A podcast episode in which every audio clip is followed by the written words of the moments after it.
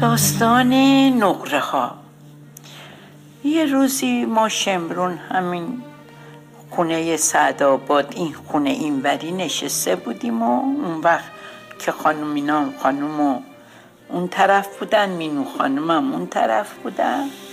بعد یه روز من کریم جونم می‌رفت دبیرستان علوی.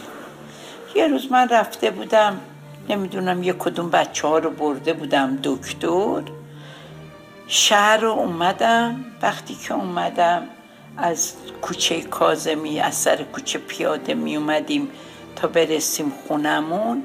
از یه یه خونه که مونده بود به خونمون برسیم دیدم یک صدای تق تقی تو خونمون میاد مثل آهنگری. اومدم اومدم دیدم آره خونه ما داره این صدا میاد. وقتی اومدم در وا کردم رفتیم تو خونه دیدم که سارا کمک مینو خانوم و اون سکینه خانوم کمک خانوم و کریم و کریم هم حالا سینزه سال این چهارده سالش اینجورا بود. با هونگای برنجی دمرو شده با دست هونگ با تمام نقره های ما.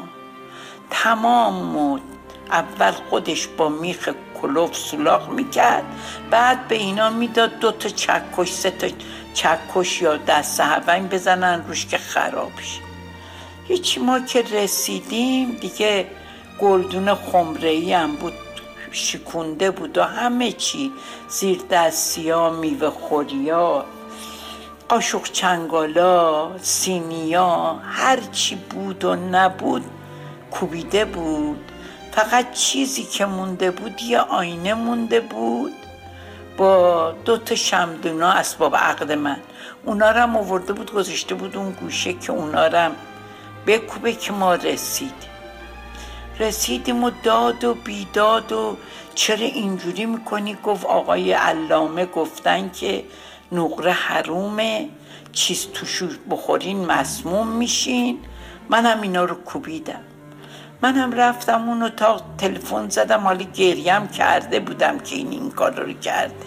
به امیر آقا که امیر آقا بیا ببین کریم چیکار کرده هرچی نقره بوده کوبیده. گفت تو ذوقش نزنی ها تو ذوقش نزنی ها. خب دیگه آقای علامه گفته این کارو کرد. هیچ اینا رو جمع کردیم و ریختن تو دو سه تا گونی کوچولو از این گونیا و سه تا گونی چهار تا گونی شد گذاشتیم اون گوشه و بعد رفت به خانم گفت آره آقای علامه گفته که نقره حرومه. خانمم گفت بیا با مادر مال ما رو هم برد و برو بکن. اونام توی صندوق کوچیک گالمه نقره داشتن. اندازه مال ما نداشتن. مال ما سه تا بوفه بود. یه بوفه سه. خونه ای داشتیم. یک وسط شیشه بود. دوتاشم همینجوری چوبی بود.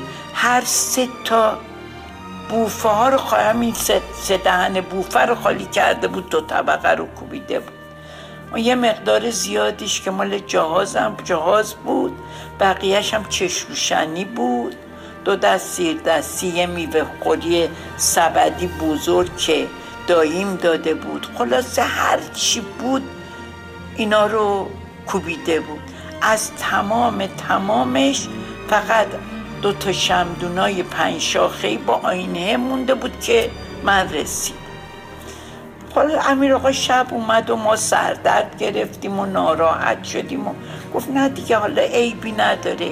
دیگه حالا که کرده و دیگه اینام هرچی تو ظرف گفته بوده غذا نخوری نه که چیزای زینتی رم بکوبین نه بولدون و اینا رو نگفته بود. دیگه تا ماد پاک کن تا آینه دم اسباب توالت که جلدش نقره بود هر چی بود و نبود کوبیده بود.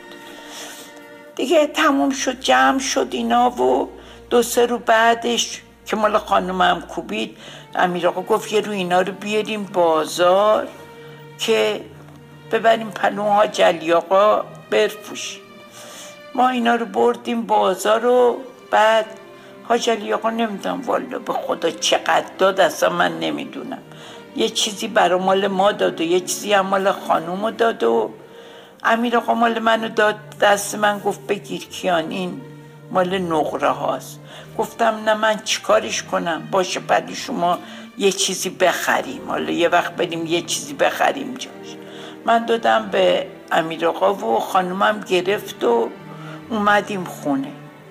اومدیم خونه و هیچی دیگه تموم شد. بعد چیز نقره ها تموم شد پرونده شد بستن و فقط از اون نقره ها این آینه چراغ که من سه شا... چیز پنج شاخه رو خودم آوردم بعدش هم آینه شو در آوردن.